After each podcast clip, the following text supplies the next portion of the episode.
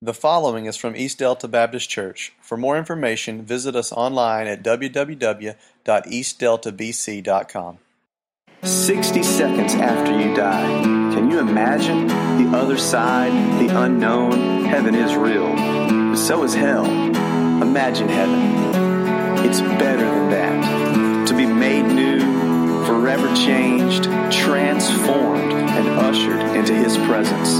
The holy city of God, finally knowing what it's like. What is life and light of eternity? Your soul will never die. So what awaits after all of this life? That is eternity. I appreciate the time off last week. I had a good time, and but I missed you. I missed being here, and I really mean that. I really hate to miss, and I told you before, I have a church that I attend down there that I've made some really good friends, but I didn't go Sunday, and I actually think I had I don't know. I didn't go because it was pouring down rain, and I was in my two-wheel drive truck, and I don't think I could even get out of our campsite. So I said, I don't think I'm going to chance this. So I did miss being with my friends down there, and I missed being with you. But I got me a good beard going. It was good. Ron, it looked good, didn't it? Ron seen it up till yesterday, and Denise wouldn't even kiss me hardly, so I kept it as long as I could. I shaved it. That went over a lot of y'all's heads right there. I shaved it off this morning, but I did have a good time, and I appreciate it, and I understand that you had a good preacher last week. I enjoyed listening to him speak, and he enjoys coming here, so it worked out for all of us. This morning, we're going to, again, as I said, be in Luke chapter 16, down in verse 19, when we look at two men's death. And death is never really a pleasant subject, of course. Perhaps that's why that we're reluctant even to discuss death in so many occasions, and there's so many misconceptions about what happens when we die. My past two sermons that we've looked at in this series called Eternity is the first was what happens a minute after you die or a second after you die, and in my last sermon we looked at heaven. It's more than you can imagine, and that was such a fun sermon to preach, and we just touched the tip of the iceberg. I have a book, and I referred to this book last week, and I would encourage you to read it. It's called Heaven. That's the title of the book, and it's written by Randy Alcorn.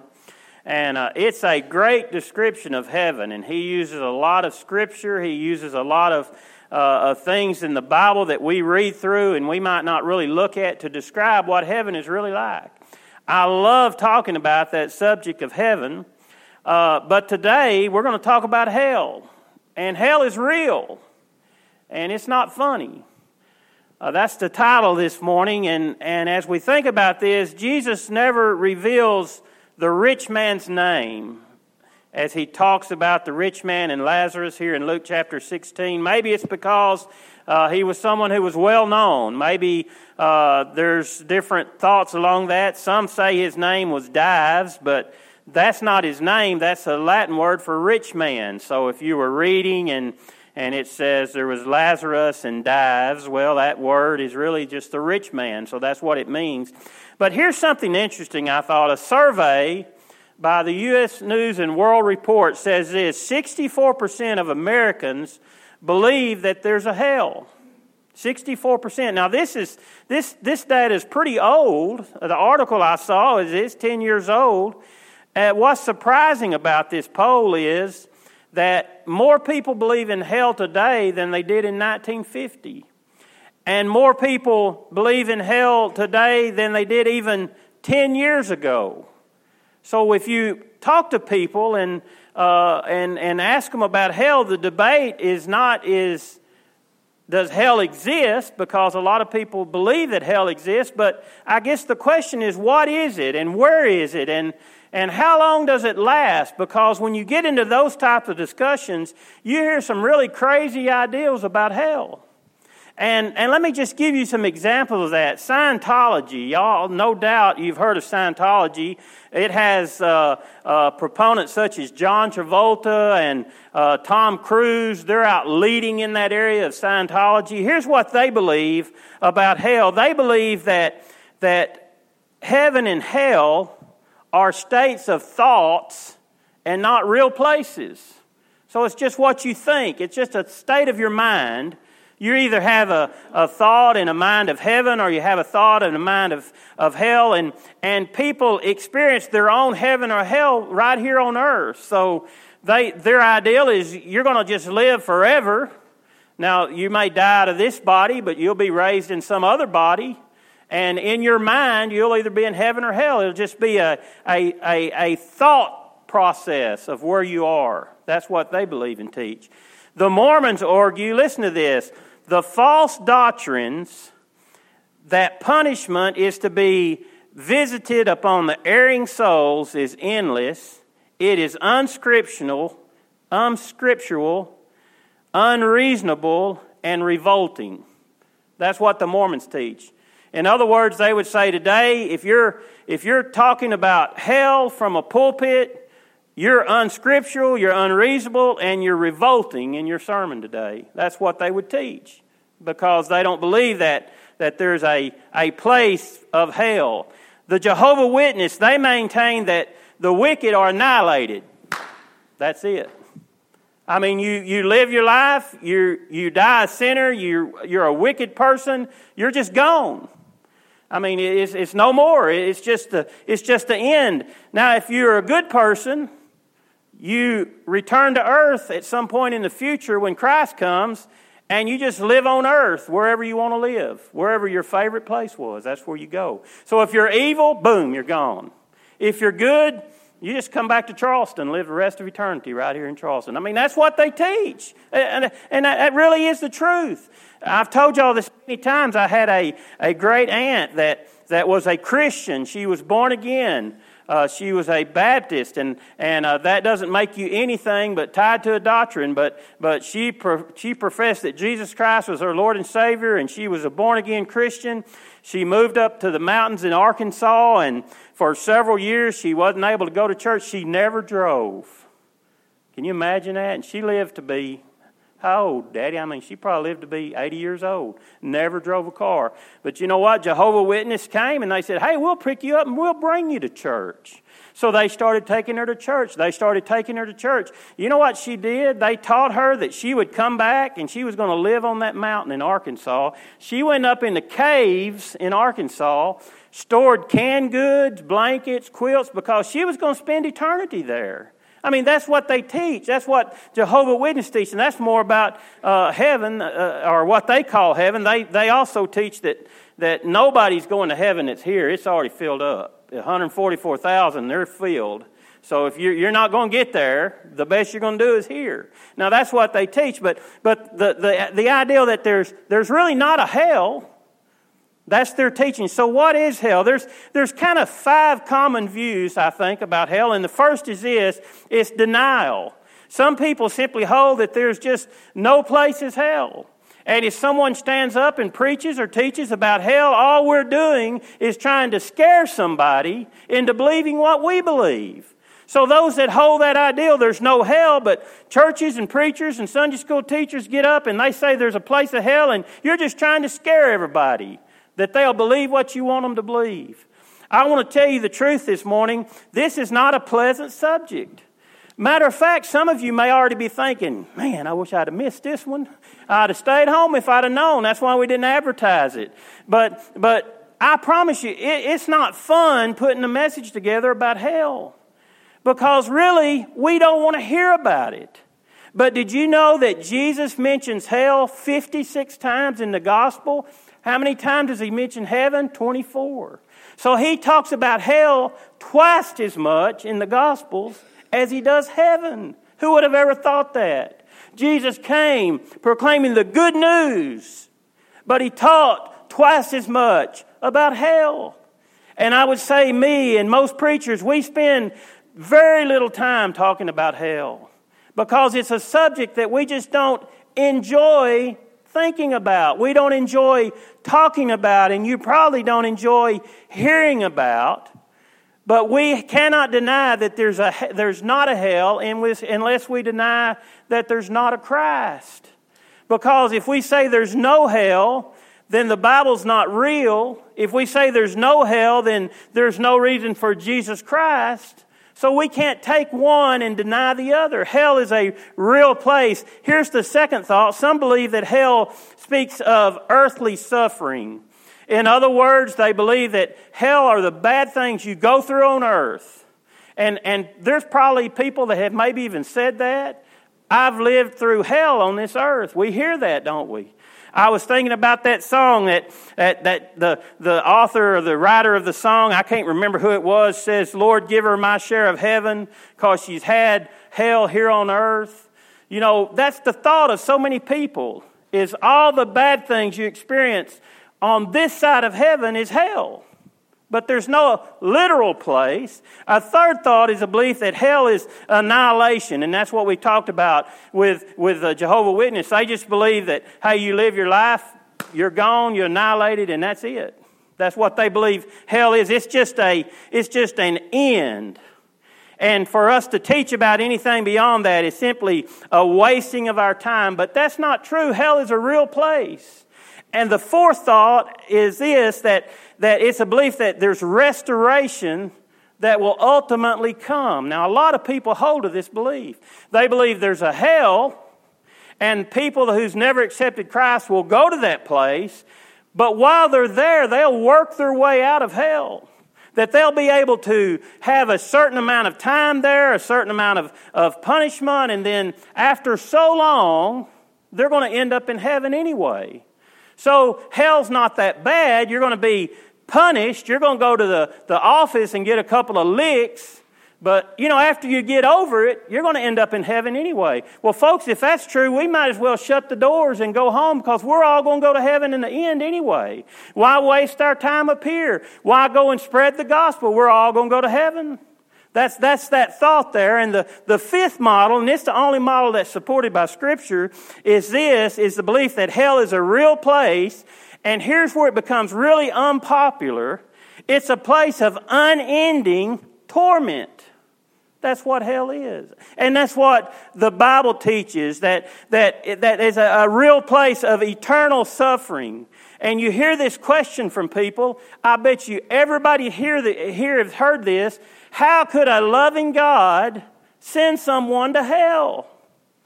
I mean, you hear that question. If you get serious about talking about hell and somebody says, well, you say that God is love, and if God loves me, how could he send me to somewhere that's hell? Now, we don't have time to address all of those questions, but I want to answer it with this one question.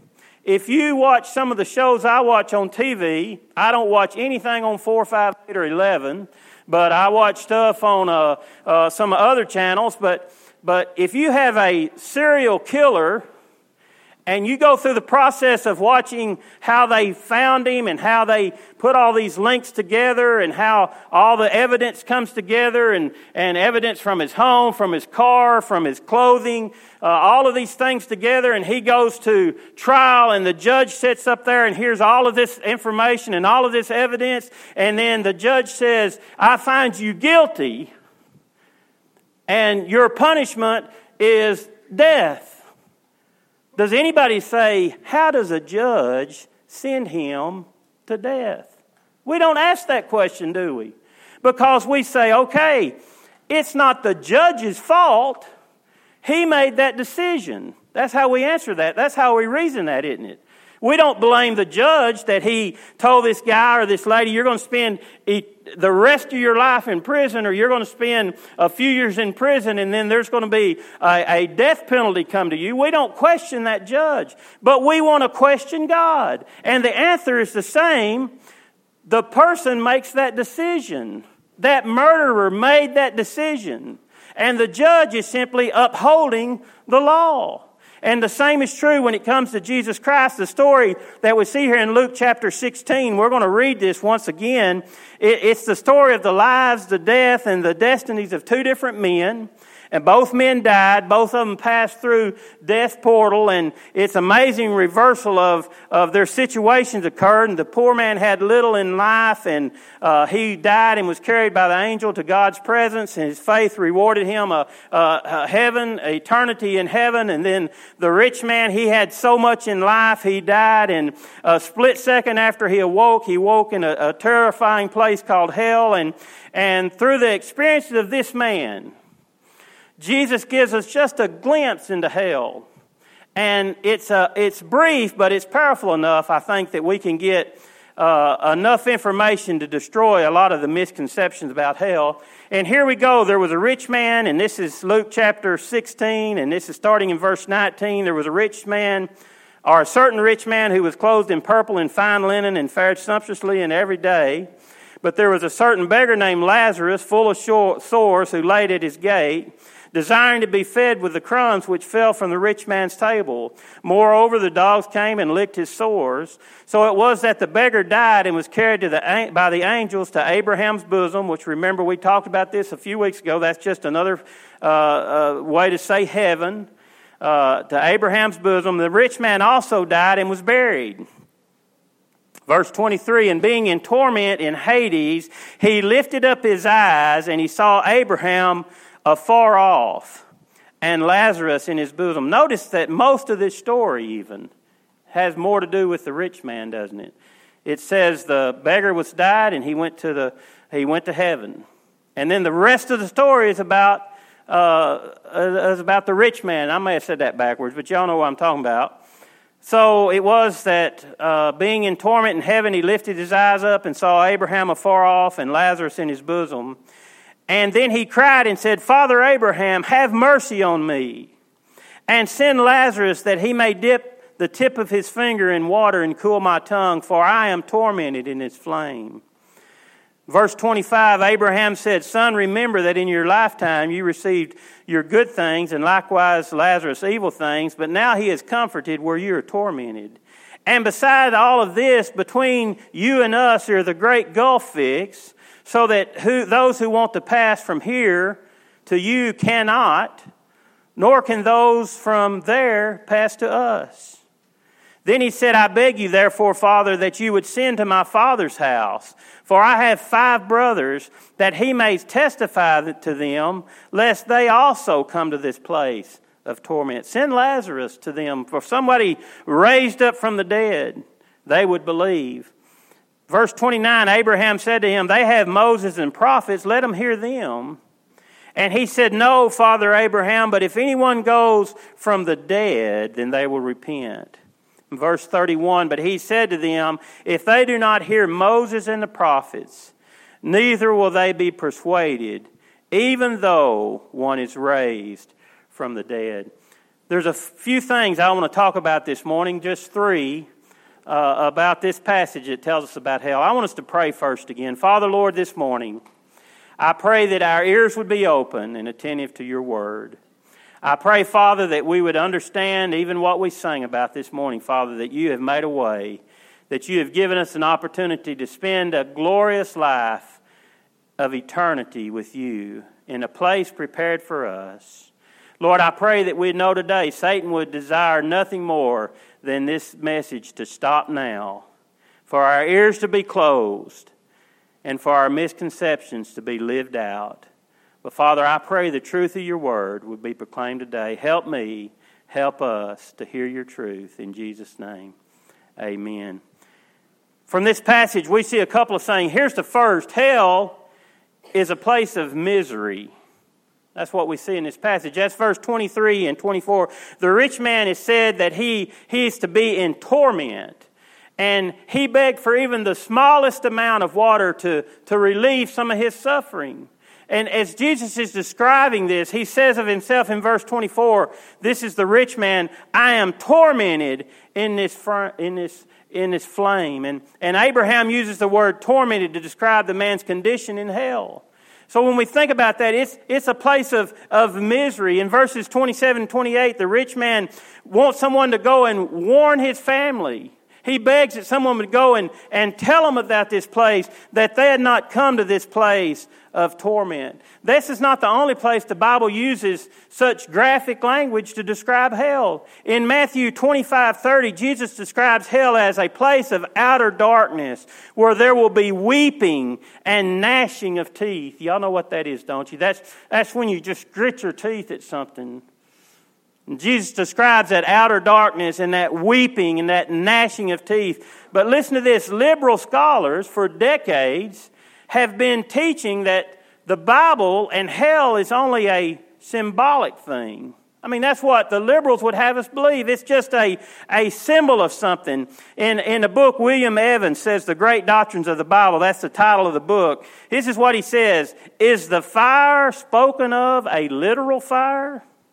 If it is an accepted law of language that a figurative of speech is less intense than reality, if fire is merely a figurative expression, it must stand for something of great reality. And if the reality is more intense than the figure, what an awful thing the punishment symbolized here by fire must be. Liberal writers take words, they twist them around, and they say, you know, when we think about this, could it be that bad, really? I mean, is it really something that's really that awful, or is it just words using? Again, we go back to that idea of the preacher just trying to scare somebody this morning. That's the thought here. When Jesus describes hell as a place of outer darkness in Matthew 25:30, it's kind of hard to imagine the outer darkness and fire. You know, if you're out in the dark and there's no light around and you just strike up a match, it just lights up the whole room. Boy, you watch a Western, they light a lamp, it'll light up a whole house, you know, just one lamp. And it's kind of hard to imagine that, isn't it? But if you go and study about some mines that are worked deep underground, I'm talking about 3 kilometers down, it said that in that place, these are miners, there's a place of total darkness and insufferable heat. The heat is so extreme that it can only be tolerated for a few minutes at a time. This is 3 kilometers down. And those temperatures in these mines is 70 degrees Celsius or 158 degrees Fahrenheit. So it's possible to have unending heat and total darkness. We already have folks that are there that work in that environment. And when the Bible describes that, we don't have to say, well, those words can't go together. They don't fit together, because we already have that. We already have some ideals of that. And in verse 24, the rich man, he begged for even the smallest amount of water to relieve his suffering. I think it's worth consideration that the thirst that the rich man had, listen, is the same thirst people have today. It's a thirst for God, and it can only be quenched by God through Jesus Christ. It's a thirst that men have. And when you're away from the presence of God, when he was in that place of torment, he was out of the presence of God and he was thirsting for something. And listen to what Jesus said in John 7:37. If anyone is thirsty, let him come to me and he can drink. And when we think about that picture of that man who had denied Christ his whole life, and when he was moved from the presence of Christ, he began to thirst. And the Lord says, I am the one who can give you water that's living, that you would thirst no more. There's a writer, Erwin Lutzer. He was a pastor of, I'll think of it here in a minute, but let me tell you what he said here. He said, the most sobering thought that can cross our minds is the fact that the rich man in hell has still not received that drop of water that he so desperately longed for. You know, if you put it in perspective, some 2,000 years ago, as Jesus told us and explained to us what hell, and he explained the man that's there and how he was in torment and how he was thirsting, he's still not received what he so desperately longed for. Here's the second thing this morning. Hell is a place of memory. We talked about this a little bit when we talked about heaven is even better than we can imagine. Well, hell is also a place of memory. In fact, hell is a place of constant misery, but it's a place of memory, and we find that here in verse 25. Abraham says to him, "Son, remember the things that you had on earth. Remember all of those things." And again, this is Erwin Lutzer. He writes, he was a pastor of Moody Church in Chicago. He writes this, "One Minute After You Die," that's the book he wrote, he says that hell is a region of deprivation and unending regret. There, with all of their memories, all of the feelings fully intact, images of their life on earth will return to haunt them. They'll think back on their friends and family and relatives. They'll brood over opportunities they squandered and intuitively know that their future is both hopeless and unending. And for them, death will be far worse than they ever imagined. As he describes that place, it's a place of memory. In our text, the mind of the rich man is full of memories. He speaks of his brothers. He speaks of his family and his father's house. See, he didn't go to hell and all of a sudden forget all the things. He remembered those things. He looked to Lazarus and he remembered Lazarus who was there begging at his gate. It wasn't a thing that his memory was all of a sudden gone and he was there. There's no doubt that he remembered all the sermons that he had heard, and there's no doubt that he had remembered those people that urged him to come and follow Christ. There's no doubt that he remembered the things and the opportunities he squandered while he was here on earth. See, his memory was there. And it's a wonderful thing for us to teach and for us to think, you know what, we can work our way out of hell. It's just temporary. It's a wonderful thing to think, well, I went through hell on this earth and one day I'm going to be in heaven and I'm not going to have to deal with that. The problem is it's not true. And the Bible teaches that it's not true. And we need to understand that hell is a real place. And on top of that, Abraham says, hey, there's a great chasm, there's a great gulf between us that we can't cross there and you can't cross here even if we wanted to. It's eternal. As much as we talked about 2 weeks ago, heaven and eternity in heaven and how wonderful that's going to be. The truth is there's a place in hell and it's much worse than we can imagine. And it's for all of eternity. You've probably heard of that classic book, Dante's Inferno, and he describes hell in this book. And a lot of what he describes is just from the imagination. It's not scriptural, but there's one thing near the beginning of the book that goes right along with what the Bible says, and it goes along with our sermon this morning. And as the story sees an entrance into hell, there's a sign there over the entrance that says, "Abandon hope, all you who enter here." Folks, that's certainly true. There's no hope after this life. Our destiny is set.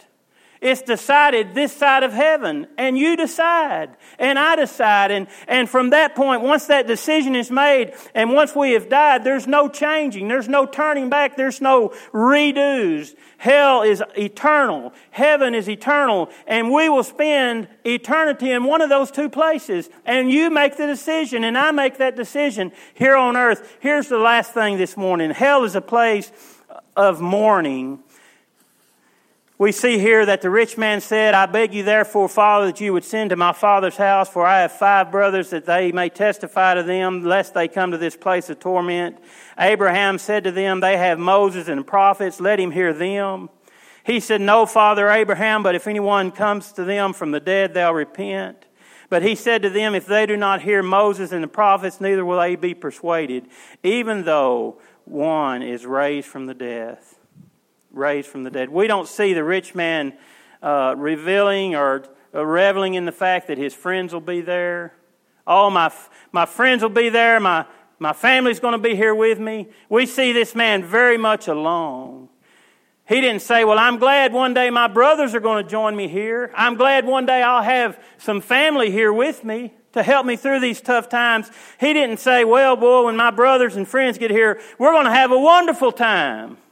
We're going to turn this place around." That's how hell is characterized so many times, isn't it? Oh, it's going to be great. We're going to have a wonderful time. I'd rather be there where all my friends are. It's kind of described as a giant lounge where folks can just come and party together and have all the things. There's going to be a party going on, but it's going to be in heaven. But you know what Satan says? Who wants to go to heaven? That's going to be boring. Wouldn't it be much funner to go to hell and just live a life just like any other demon would live? And it's going to be a great place. You don't believe that? Y'all know who Ted Turner is? You've probably heard his name, if nothing else. He was the founder of Turner Broadcasting. He's speaking to a group of people at a national press club. Here's what Turner said. Heaven is going to be a mighty, splendored place. And most of the people I know aren't going to be there. There are going to be few notable exceptions, and I'll miss them. Then the group laughs. Remember, heaven's going to be a perfect place, and I really don't want to be there. Those of us that go to hell, which will be most of us in this room, most journalists are certainly not going there. Again, laughter from the room. But when we all get to hell, we'll have a chance to make things better there, because hell is supposed to be a mess, and heaven is perfect. And who wants to go to a place that's perfect? Boring, boring, boring. And the crowd laughs. That's kind of how it's portrayed, isn't it? Hey, hell's the place to be. That's where it's happening at. Who wants to go to heaven? Boring, boring. Listen to Jake preach 7 days a week, 24 hours a day. Horrible thought to go to heaven. That's not what heaven's going to be like. It's not going to be anything. It's more than we can imagine. Someone needs to warn folks that hell's not going to be a place where we can gather around and we can make things better with all our friends and all our family. It's a place of torment. It's a place of mourning. It's a place of loneliness. I want to kind of bring this all to a conclusion. We're going to move out of this subject next week, but we're going to stay with eternity. There's four things that I want to close with, and I have time, I believe. The dead are still alive. That's the first thing. Remember this. The last three sermons, remember this. The dead are still alive. Both Lazarus and the rich man, they survived their funerals. They're still alive. We think we live in the land of the living. We lived in the land of the dying. Eternity is the land of the living. And those, the rich man and Lazarus, they're in the land of the living. One in heaven, one in hell. The second thing, the dead retain their personalities and their character. You know, we talked about that in heaven. Lazarus is still Lazarus. The rich man is still the rich man. Even in hell, the rich man could see, he could hear, he could feel, he recognized, he remembered, he spoke, he reflected, he pleaded, he suffered, he thought ahead. I mean, they're still real people. They still have their character of who they are and who they were. There was only one thing he couldn't do. He couldn't get out of that situation, the rich man. Here's the third thing. Death marks the final separation between saved and lost. Once you're in heaven, you'll always be in heaven. You don't have to leave here this morning thinking, boy, I hope I go to heaven. What did we say? James said, these things are written that you may know you have eternal life. You can know. You don't have to wonder. You don't have to worry. Because once death comes, there's a mark there, and you'll always be in heaven. You'll always be in hell. It's according to what decision you make. Here's the last thing. Hell is real, but you don't have to go there. Isn't that great? I mean, hell's a real place, but we don't have to go there. Hell can be avoided if we listen to God's word, if we respond to God's call. I told y'all this story one time. It was a story back in the Western days, and there was a judge in this town, and there's a runaway carriage coming through the town. And at the edge of the town, there was a great ravine, and it meant death for sure to the one in the carriage. And as the carriage ran through town out of control, a local judge ran out in front of the carriage, and he took hold of the horses, and he turned them and he stopped them. And the man got off the carriage, and he was so grateful for the judge, and he said, Judge, you saved my life. and I owe you everything, and what can I do? And the judge said, oh, I just did what anybody else would have done. He said, no, you risked your life to save mine. And then just a few days later, that same man, he committed a crime of murder. And he stood before the judge in a courtroom, and he looked up and he noticed it was the same judge that had just a few days earlier had saved his life. And as the defense failed in their case, and as the jury found the man guilty, he stood before the judge and he said, "Judge, remember me? Look at me. Just a few days ago. Don't you recognize me? I'm the one that was in the carriage. I'm the one that you ran out in front of and risked your life that you might save mine.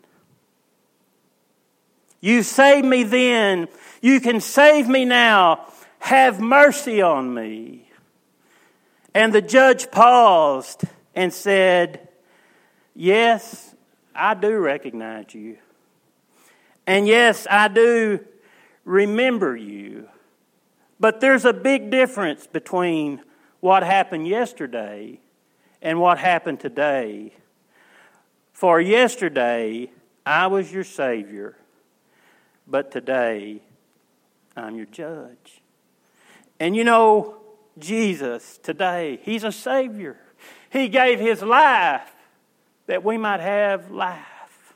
And today, He stands with arms open wide and says, "I'm your Savior. Come to me, all who will." The Bible teaches us this. He's our He's our defender. He's our advocate. That when we stand before God and God looks at us and says, "What do you have to say?" Jesus is going to be our judge, our advocate, our defender. He's going to say, "God the Father, His debt is paid in full. I paid it on the cross. He's accepted my forgiveness and His debt is paid in full." And God is going to say, "Well done, my good and faithful servant." For others, God is going to ask, "What have you done with my Son, Jesus Christ?" And the answer is nothing that I went to church, I heard sermons, I gave, I was a good person, I helped others, I did everything I could. God's not interested in that. He's interested in what we will do with His Son, Jesus Christ. The truth is, God loves us. He doesn't want us to go to hell. The Bible says He never intended any human to go to hell. Did you know that? In Matthew 25:41, listen to what He says. Jesus says, "Depart from me, you who are cursed, into eternal fire." Here's the key: prepared for the devil and his angels. That's what hell is for. It's for Satan and Satan's followers. That's why God created hell. He never intended for any of His creation to spend eternity in hell. The Bible says that He's patient with us, not wanting anyone to perish, but all of us to come to a saving knowledge of Jesus Christ. God is patient with us. How can a loving God send someone to hell? We asked that question earlier. I want you to think about this. We answered that in the fact that we make our decision today. Y'all know I like old westerns, and I was watching old Matt Dillon the other day, and somebody had come, and he had spent years in prison, and his wife had gone on with her life, and she had met new friends, and he escaped from prison. He went and got her, and he said, "You're going with me." I'm sorry, that was Ben Cartwright. I give y'all the wrong guy. You may have watched that and said he's got it all mixed up. And he took her off and he said, "You're going to love me. You're going to love me." And he just kept forcing himself that you're going to love me and you're going to love me and you're my wife and you're going to love me. And you know what she did? She hated him. And the more he forced himself upon her, the more she hated him. When we think about Jesus Christ, He says, "I want to give you an opportunity to love me. And I want to call you, and I want to invite you to come, and I want you to surrender yourselves to me because I love you." But He's much too much of a gentleman to force His love upon us. You know why? We would respond the same way. If Jesus forced His love upon us, we wouldn't love Him in return. We would simply say, well, I've been forced to follow Christ. I've been forced to love God. So God says, I want to give you the chance. I want to give you the opportunity. I'm going to call you. I'm going to put a desire within your heart to come to me. I'm going to leave a void within you that only I can fill, but only you can make the decision. Will you follow? I want to close with this one question. Pilate stood before a crowd of people. Jesus was there with Pilate. And Pilate looked at the crowd and said this, "What will you do? And what will you have me do with this man called Jesus?" I want you to bow your heads this morning. I want to ask you that question today. What will you do with this man called Jesus? As unpopular as hell is, it is a real place. It's a place that the Bible says more people will spend eternity there than in heaven. You remember it says the road to destruction is wide, but the path to righteousness is narrow. Who will enter through the wide gate? Who will enter through the narrow gate? You know, God's not saying, I'm going to make it hard to get to heaven. He's saying there's going to be a great move and decision not to follow Christ. But I'm the way, I'm the truth, I'm the life. Through me is the only way to heaven. I'm the gate. This morning, how would you respond?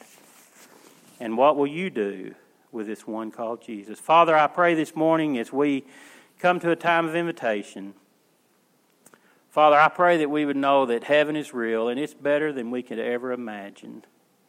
It's not a long, boring church service, but it's an opportunity of new beginnings, new discoveries, being in the presence of the one who gave His life for us, as you reveal your mysteries to us day after day after day for all eternity. Father, that's such a pleasant thought, Lord, but I pray today that we'd know that just as real as eternity in heaven, there's an eternity in hell. Father, you've made a way.